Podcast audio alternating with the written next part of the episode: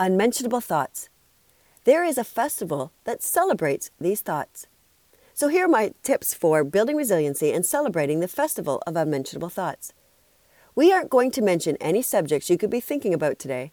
Feel free to think about them yourself, but make sure not to mention them. We don't even want to know what you're thinking. It's not that we don't care. Some things should just stay unmentionable. It's surprising how little control we seem to have over the timing and content of our bad thoughts. Researchers found that people have about 500 thoughts a day that are unintentional and intrusive.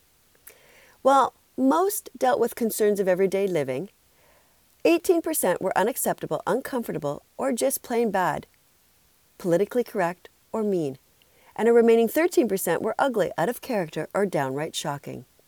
So, whether they are morbid, perverse, or prejudicial, know that we all have them, but what we do with them and the significance we attach to them are key.